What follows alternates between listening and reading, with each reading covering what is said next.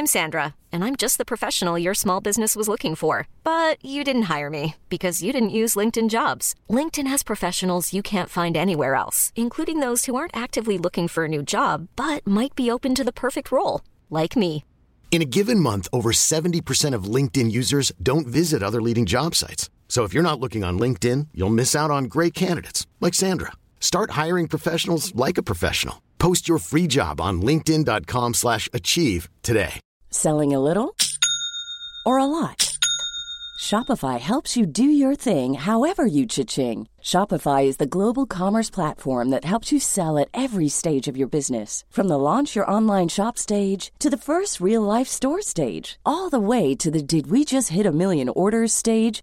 Shopify is there to help you grow. Shopify helps you turn browsers into buyers with the internet's best converting checkout. 36% better on average compared to other leading commerce platforms because businesses that grow grow with Shopify. Get a $1 per month trial period at shopify.com/work. shopify.com/work.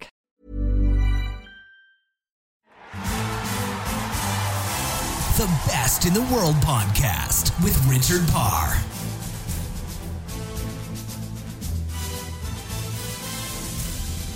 Hello and welcome to episode 89 of The Best in the World with Richard Parr. If you haven't heard this podcast before, what we do is we speak to Olympic champions, world champions, world record holders, or world number ones to find out what they do differently from the rest of us to fulfill their sporting ambitions to be the very, very best. And by listening to all of these amazing athletes, we learn things that not only can help our sporting ambitions, but in many cases, our everyday lives. Because I'm pretty useless at sports, but I, I still have a life. Well, kind of.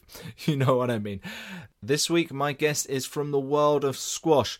She's a former world number one, a winner of the World Open from 2013. It's the English squash player Laura Massaro. The first thing I've got to say about Laura, which I really like about her, is the fact that when we had this conversation at the very start, she says that she feels so honoured to be a part of this podcast because of all of the guests that we've had before on this programme.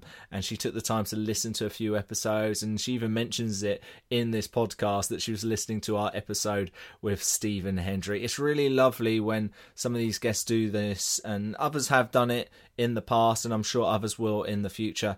But the main reason I'm bringing this up is because it just shows that even the best in the world, people such as Laura, are still always trying to learn from the other best in the world. We're always learning. There was a podcast recently I did with Antonio Carlos Jr., the Brazilian Jiu Jitsu world champion, and he was talking about how he was reading books by Ronda Rousey, for example, trying to learn from the best. And that's what we do on this podcast. This week from Laura, we learn a lot of different things, including the journey she took to become world number one, when she found out that she would become the best in the world, and also how she coped with it, how she coped with the pressure of being the best in the world in squash. She talks about playing in the era of Nicol David, who was the world number one for nine years. We also talk about the relationship she has with her sponsors, and in fact, how one of her sponsors has taken on an almost mentor role with her. So, that is all in this amazing podcast with Laura Massaro coming up in just a few moments. If you do like what we do here at the Best in the World with Richard Parr, we do do it for you for free. We've been doing this for nearly two years now, and we're looking to get some support from you. Some of you have already done it by going to patreon.com forward slash best in the world. But if you like what we do and you want to support us, it's very easy. All you have to do is go to that website, patreon.com forward slash best in the world, and you can be supporting our program, keeping it on the air from as little as $1 a month. I'm not going to talk much more about that because I want to get on with this interview. I want to listen to Laura Massaro because she is the best in the world. The Best in the World podcast with Richard Parr.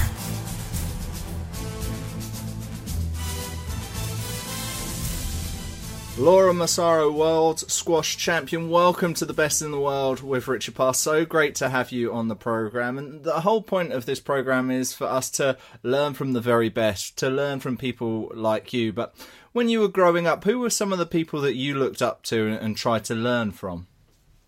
Yeah, well, um, first of all, thank you for having me on the podcast. I know I feel like I'm in great company with um, all of the champions that you've had on the show so far. So feeling uh, privileged to be part of that. Um, I guess, yeah, in terms of athletes who I looked up to, um, I think from a squash perspective, for anyone who obviously understands squash and has followed any of the squash tour, um, Sarah Fitz-Gerald was a huge idol of mine growing up. She was um, world champion, world number one, um, dominated for a period of time while she was on tour. She's Australian, but I was lucky enough to have her based in Manchester at the back end um, of my junior, early senior career. And she was kind enough to give up some of her time and, and get on court with me. And so that idol ended up becoming more of a friend. And um, I learned so much from her. Look, you know, looking back, I think at the time you don't really realize how much you're taking in off them. But now looking back, um, you know, to have that sort of help from an idol is just unbelievable. Yeah, and sometimes they say never meet your idols, but actually, in, in that case, it, it, proved to be pretty good for you. Is there one bit of advice from her that always stuck with you at all? Um, I think. I, I think actually it was more recent when when I when I got the world number one spot for the first time, and again, anyone who's followed squash will know. Maybe um, I, I, I don't think I actually believed at the point that it happened that it probably would ever happen at that point. I'd, I'd been on tour, um, you know, for 12 years, and Nicol David had been world number one for nine straight years, extremely dominant. Um, a few of us had been trying to chip away.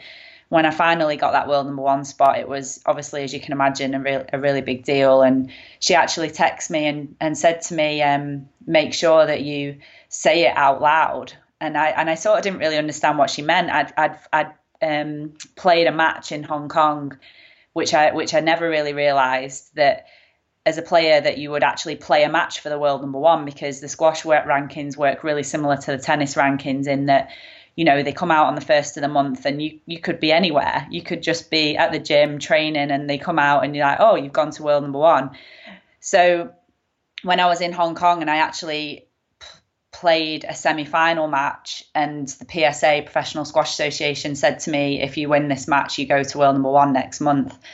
It was obviously a, a, a lot of pressure on that one match and um, I managed to win win that match in the semi-final and know that regardless of what happened in the final the next day on the 1st of January I would go to world number 1 which was obviously New Year's Eve going into New Year's Day. So a really good New Year's Eve celebration, which was brilliant. But it actually meant that I had about a month until the next tournament for it all to sink in. And she texted me and said, as I said, just um, you know, say it out loud to yourself. And and it was funny because no one really ever does say that to you. You say it, you sort of think it in your head. Wow, can't believe I've done it. I've got there. You know, people say congratulations, but it was a massive, big thing for her to say to me um, because when I got introduced onto court in that first tournament, and it was at the Tournament of Champions in New York, and we have a court put up in Grand Central Station, which is unbelievable. And I got introduced my first match as current world number one. I was really glad she'd text me that piece of advice because I uh, I think I would have just been a rabbit in headlights otherwise. But I'd you know athletes say don't they about visualizing about preparing and and even just those small moments like being introduced onto the court was a really really big deal for me and I'm really really glad that I did say it out loud to myself. In in some ways, in in future matches, did it make you more confident in any way? Did it in that whole I am the best in the world, I am the world number one, or did it add more pressure? Did it work in either way? I actually think it worked in in both ways in in different situations in different matches. It obviously depends who you're playing, what round you're playing, how long I'd had that world number one spot for. I'm, I'm not going to lie, the first tournament that I played, I definitely think it carried more of a weight. Um, even with that advice and, and all the advice that I'd had, it, it definitely carried a little bit more of weight because you go into tournaments at the top of the draw, people are expecting you to win every single match. And, and the funny thing is, as world number two, which I had been for a long time, you go in and people expect you to make the final. But I never really saw that as the same pressure as you know you're world number one. I think it's just everyone's after you.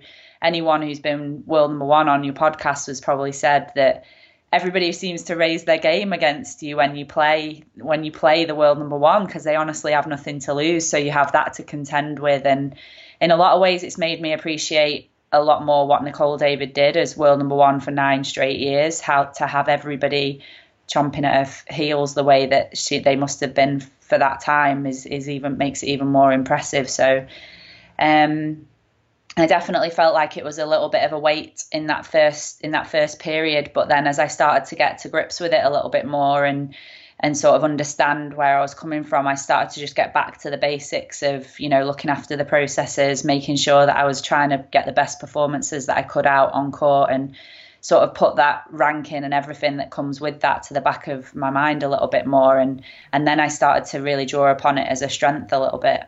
Mm. What are your feelings towards Nicol David? Because there must be part of you which thinks, oh, if if she wasn't around, I'd have been world number one and uh, uh, a lot quicker. And if she wasn't around, I'd have won a lot more world titles. But then also there must be part of it where it's like, actually, now I am world number one, and I've stopped this like nine year dominance. It, it must mean even more to you.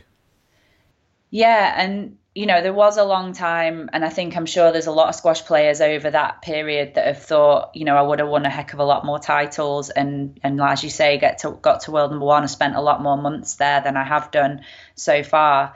But at the same time, I I I really think that I am the player that I am because of who she is and who she's been over the course of my career. I mean, we grew, we we've come through juniors together. We're the same age, so as harsh as that is, on me in some ways that I've managed to, you know, time my whole career at the same time as one of the greatest squash players that's ever lived, then to to also get to world number one in that period of time, to also win the titles that I have in that period of time, in a lot of ways makes it even more special. And um, as I say, I am the player that I am because of the level that she set. And I think a lot of players on tour have her to thank for the level of women's squash that's currently being played right now.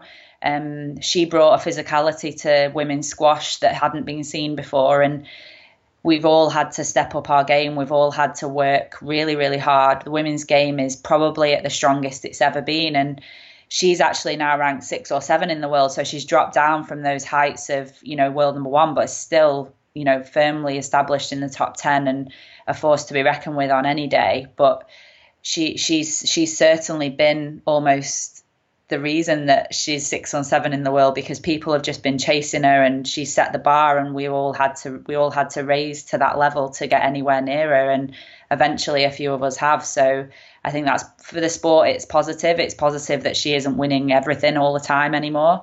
Um, and you know yeah although it's a little bit disappointing in some ways from my point of view I, I i, don't think i can really say that i would change it if i had another option mm. we briefly touched on the mental aspect of of sport and of squash so far but why don't you just give us an insight into what would be going through your mind b- before a, a, big match, uh, the hour or so before, and were there any processes that you'd particularly go through?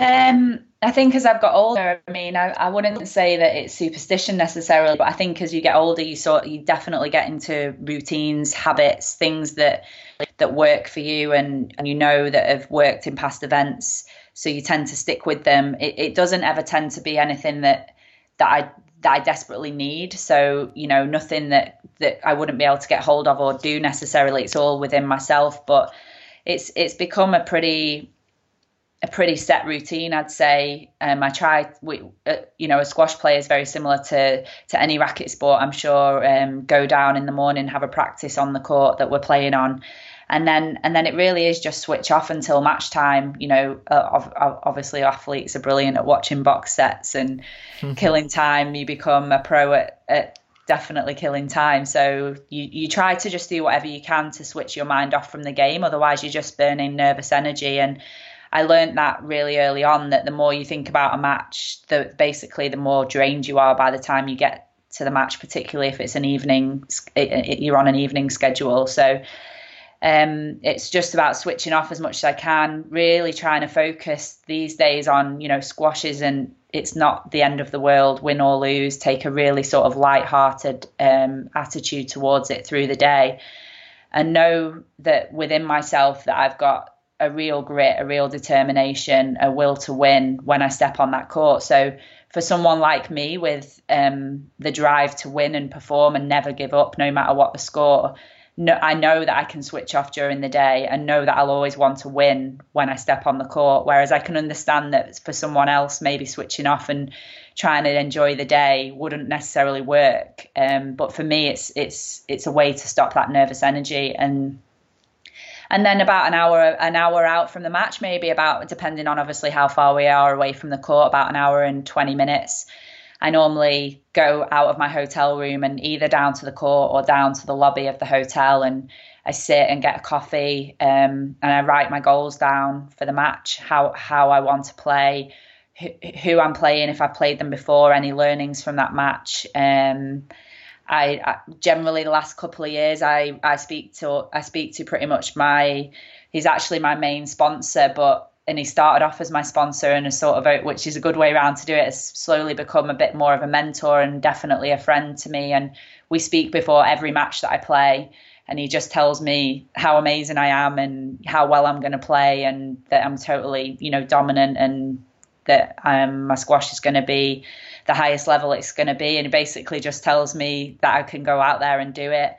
And then I grab you know a car or a, the transport down to the to the court and then my warm up starts about 40 45 minutes before um, the match and I go through the same warm up um, just trying to stay relaxed again but trying to just get a little bit more clarity on what it is on the game plan that I've that I've set out and my goals that I've set out before I've started my warm up and then uh, normally just try and time it as well as I can to start time or the match before that's finishing and hit the ground hard and start the match well. And that's that's pretty much the routine that I have. Nothing nothing special but it, it is very I guess it's very professional. It's very routine based. It's very familiar and and those things work really well for me.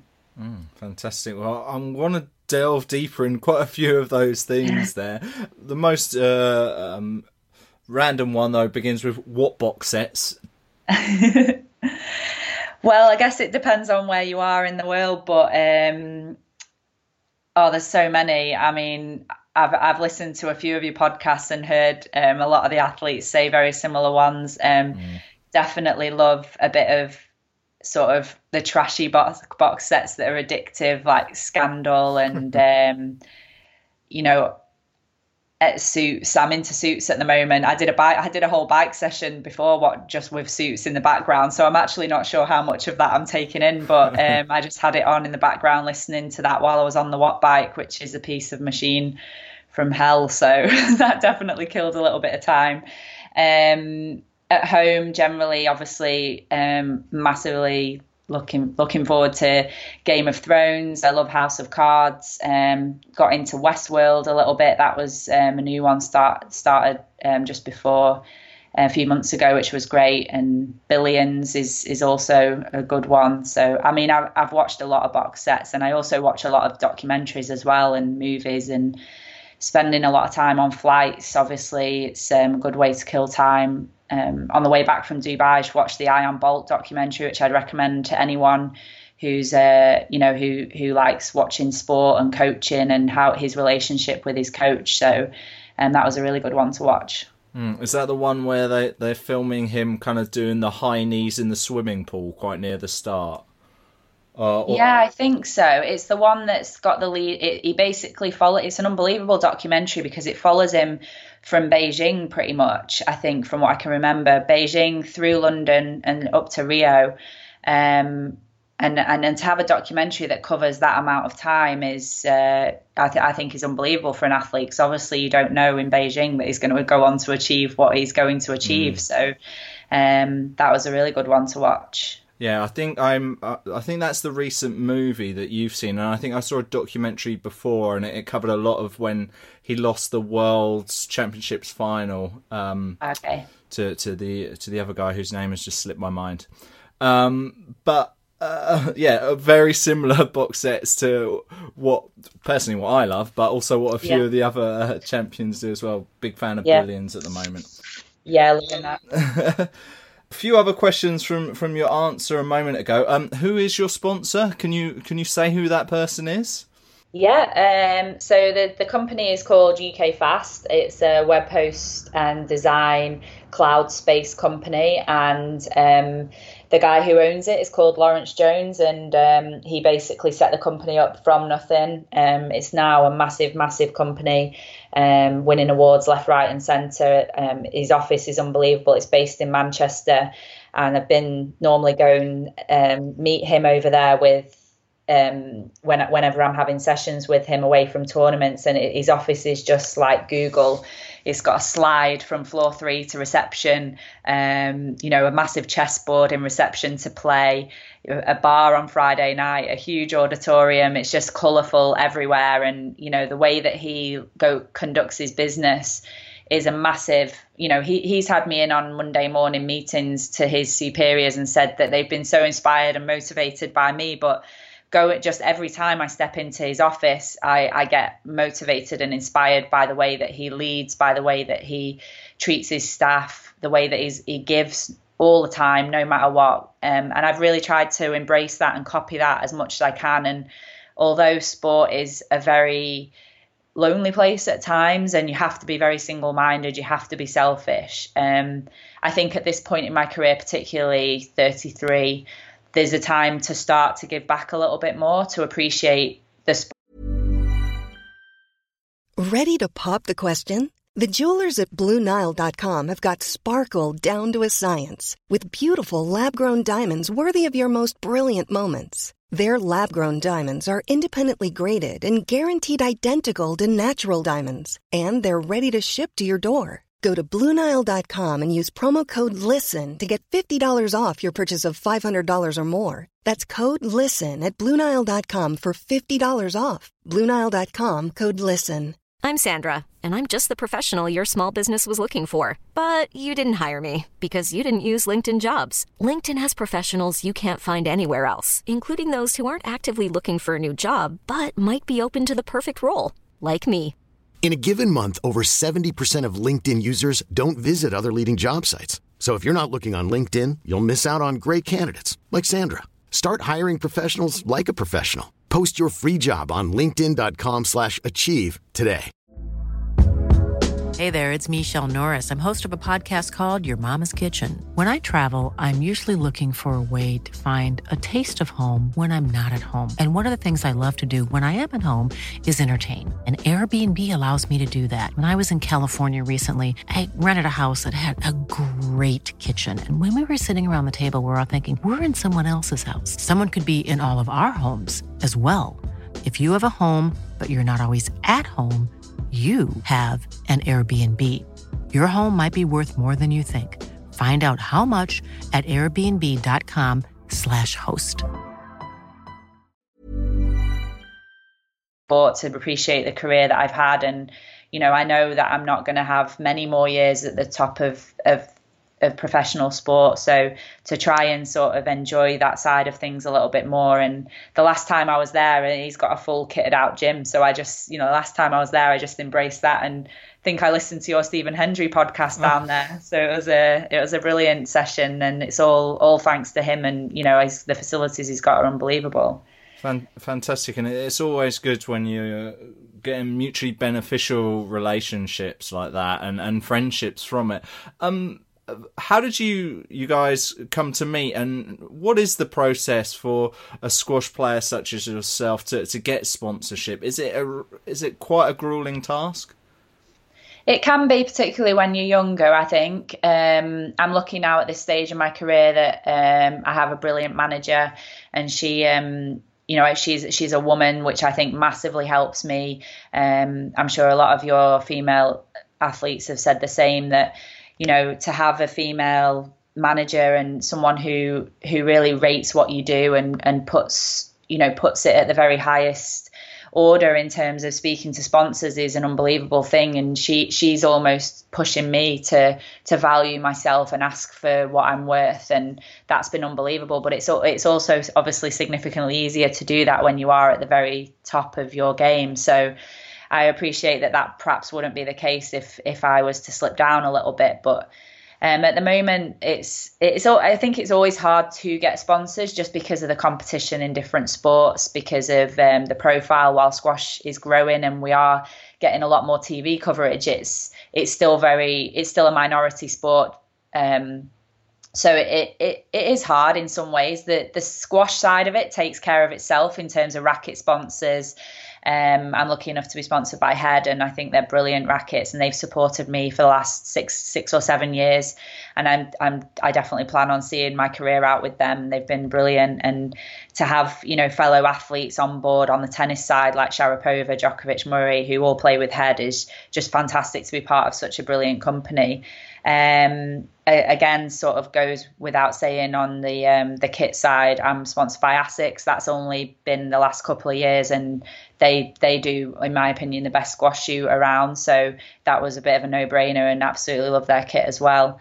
Um, but yeah, from a bit more of a, a, a, a sort of what you would say outside of sport sponsorship, sometimes it's just generally being in the right place at the right time. And I was I was just having a hit down at one of the clubs in Manchester um, uh, where Lawrence is a member, and he he'd been playing a little bit of casual squash. He just enjoys the game, and obviously, as a lot of people do, it's a brilliant way to keep fit while having fun and playing a game. So he he was down actually on the court after me and thought I was half decent and sort of you know came off. And he says he, he said to the guy I was playing oh she looks half decent. And he and he said oh yeah she's she's top 10 in the world. And he went oh yeah what does that mean? She's 10 then and uh, he sort of has a bit of a cheeky joke like that. And I think I was probably about maybe four four in the world at the time, and and yeah, he just he just sort of said to me, "Oh, you know, do you, do you fancy getting to world number one?" And and he says that I said, "No one will ever get to world number one because Nicol David's there." And and bearing in mind this was probably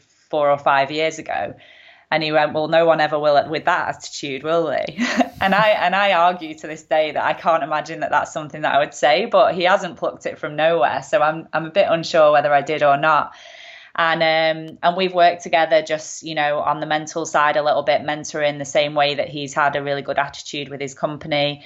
Um, you know, he's taught me a lot about goal setting and and and built up my self belief and and really our relationship has gone from there. And and like I said, it really was just being in the right place at the right time and him taking a little bit of an interest in, in having a massive interest in sport in general. He's also title sponsor for Sale Sharks Rugby at the moment, shirt sponsor for them. So just a massive sports fan. And um, yeah, he obviously liked my personality and liked my work ethic when he watched me on court, and the relationship's gone from there, really. The Best in the World podcast with Richard Parr.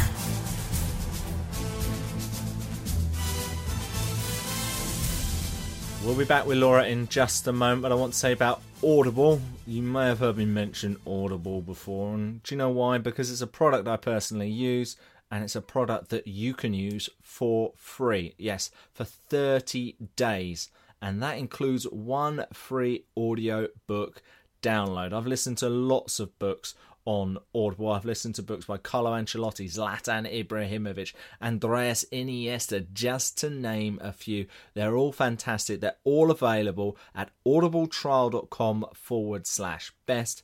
That's where you'll get your free trial. That's audibletrial.com forward slash best. And you could be listening to books on your MP3 player, your Kindle, your iPhone, your iPad. Go and check it out. I listen to it in the gym, while I'm walking, while I'm on the train, while I'm on a bus. I'm always listening and learning to the greatest minds and greatest sports stars on the planet thanks to Audible. All right, let's continue to learn from one of the greatest squash players on the planet. It's Laura Massaro. The Best in the World podcast with Richard Parr.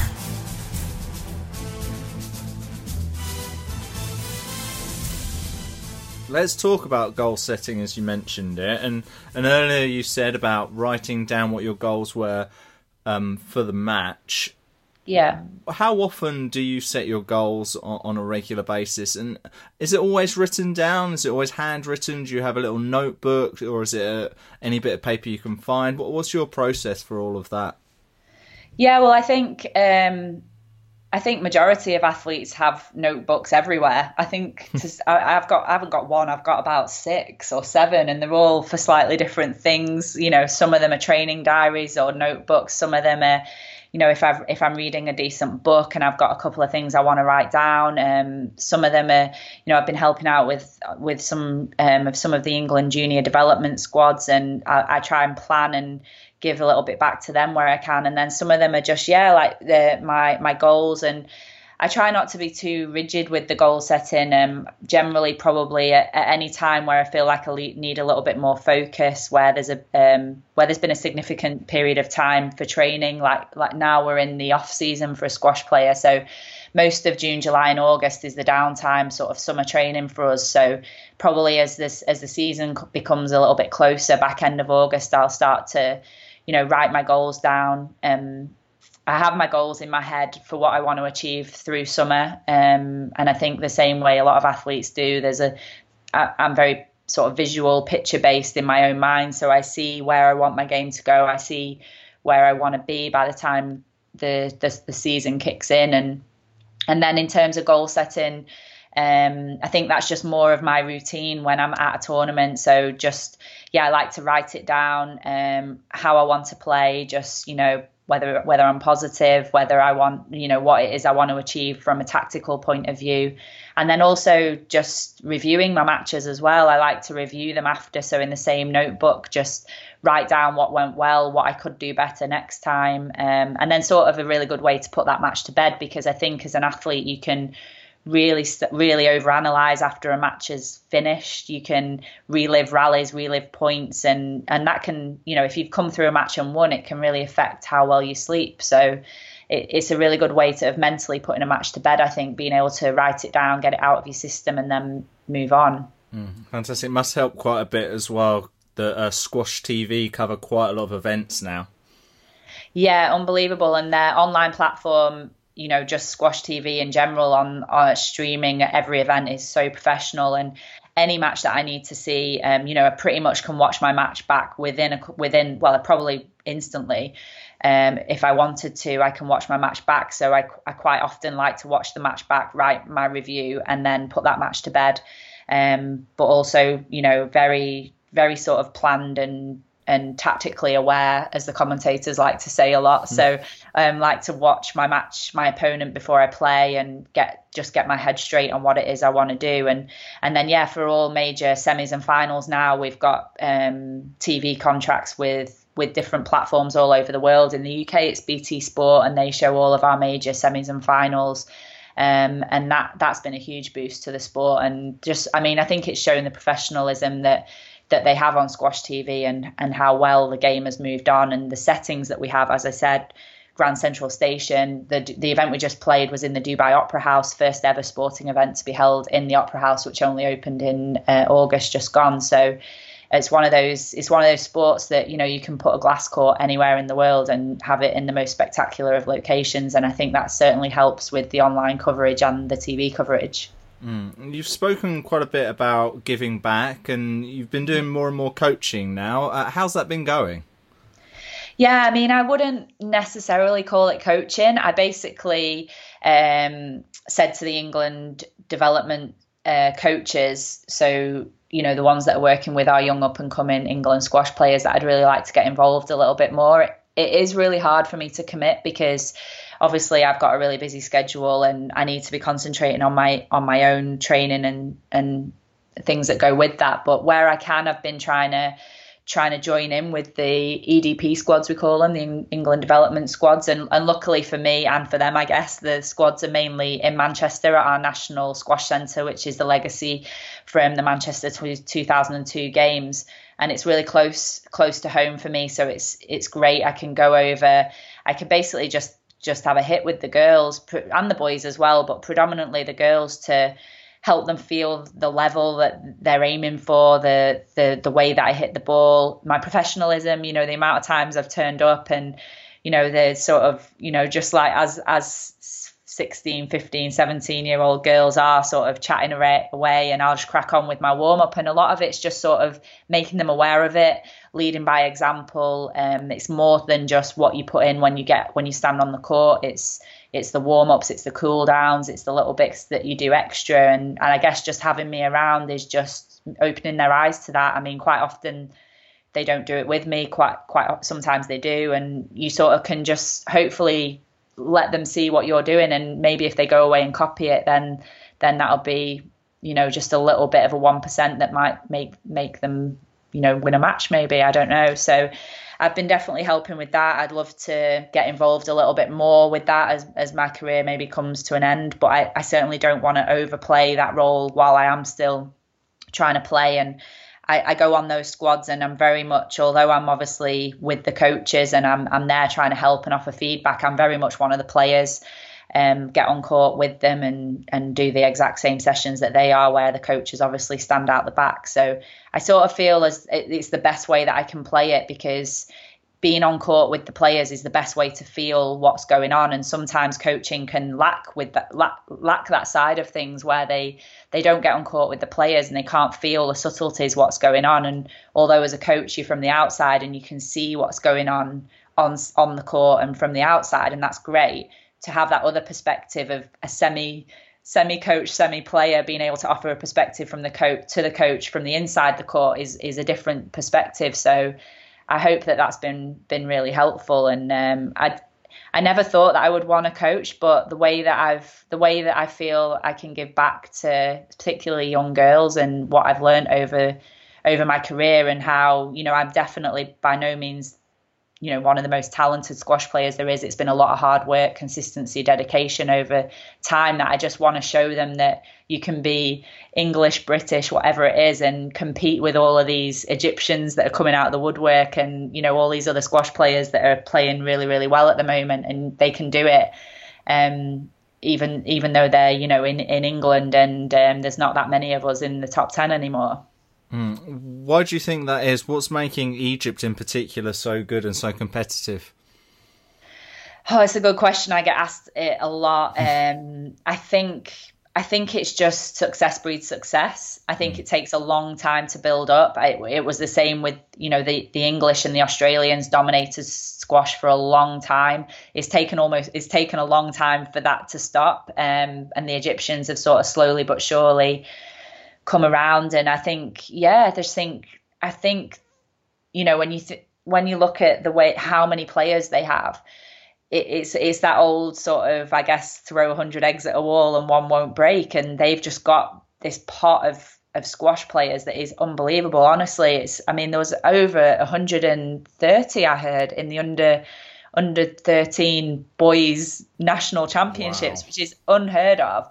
And you're not telling me that one or two of those is not going to be very, very special mm-hmm. when they're already competing against another hundred and odd under 13 boys. So it's that pool of players. It's it's the fact that they already have so many players at the top. I think they can learn from the best, and it brings out that extra little bit of competitiveness as well. And I think to even be the best in your country, you have to be phenomenal in England, it's it's become you know when I was younger to be the be- to be the best in England was a really really big deal, and it's still a really big deal to be number one in England. But on a world level, being number one in England doesn't quite mean the same as it, it did back then. Whereas in Egypt, if you're number one in Egypt, you're borderline number one in the world at junior level. So uh, and at senior level. So it's it, you know there's there's players in there's players on the world rankings who are two in Egypt and they're three in the world and you know it's it's things like that really and I think it's success breeds success and it's just become a little bit of a hotbed at the moment so it'll be interesting to see how it pans out in the next few years. Mm. But this year the World Championships is in your backyard. It's in Manchester. Is that going to make a difference?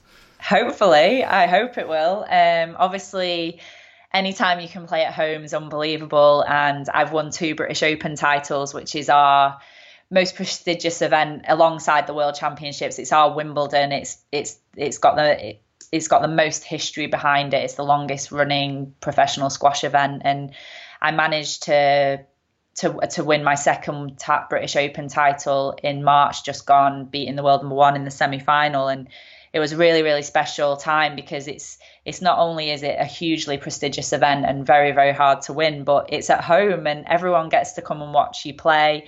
Uh, I had friends and family come down, and it just makes it even more special. And the crowd are the crowd are unbelievable. You know, particularly in the latter stages of events where it can really make a difference. As 2 0 down against the world number one in the semi final, and the crowd got, you know, arguably got me over the line. So, you know, we're, we're combined um, first equal prize money, joint men and women's world championships in Manchester in December. And, you know, to have so many women and male players in contention for that title when it comes around in December is hopefully going to be something really special. And um, the last time we had a world championships for the women in in Manchester was in 2008, I think, and I was nowhere near sort of where I'm ranked now. So it'll be a really special occasion and definitely definitely a way probably for me to look at that process and go even more process even more routine based because i can imagine although it's going to be hugely exciting it's also going to be um, quite stressful and you know a lot of expectation there as well. So it's about dealing with all that and and hopefully i can draw on those experiences of, of winning the british opens to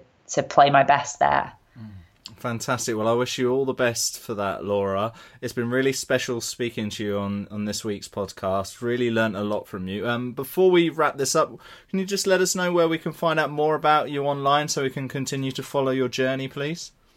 Yeah. Um, so I'm pretty I'm pretty active probably on Twitter and Facebook the most. So I think my Twitter handle is at LJ Massaro and yeah, my Facebook athlete page is um, just Laura Massaro. I think Laura Massaro Squash. So um, they're the best places to follow me. Um, I've also got a website which I could do better at updating, but um, there's definitely a few more pictures and, and blogs and things on there as well. And that's lauramassaro.co.uk. Mm, you can worry about that once you finish your career. You can update it then. Laura, it's been so great to speak to you. Thank you so much for being on the show and thank you for being the best in the world. Thank you for having me. I've enjoyed it. The Best in the World podcast with Richard Parr.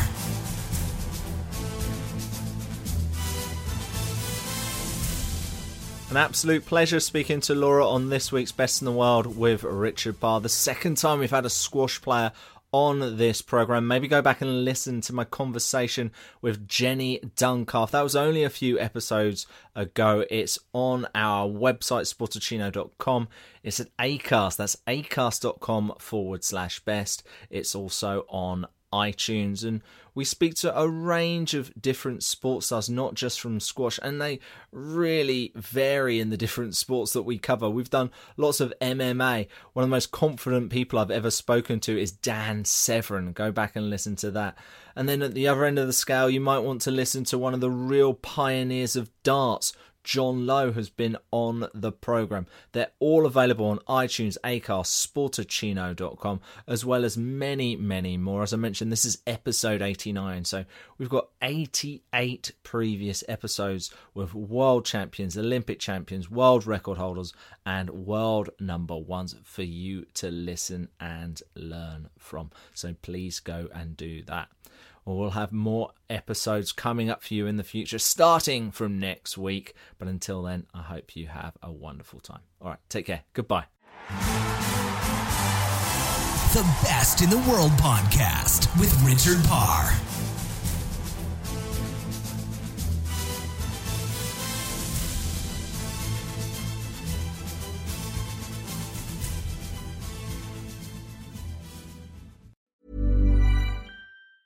Planning for your next trip? Elevate your travel style with Quince. Quince has all the jet setting essentials you'll want for your next getaway, like European linen, premium luggage options, buttery soft Italian leather bags, and so much more. And it's all priced at 50 to 80% less than similar brands. Plus, Quince only works with factories that use safe and ethical manufacturing practices. Pack your bags with high-quality essentials you'll be wearing for vacations to come with Quince. Go to quince.com slash trip for free shipping and 365-day returns. Ever catch yourself eating the same flavorless dinner three days in a row?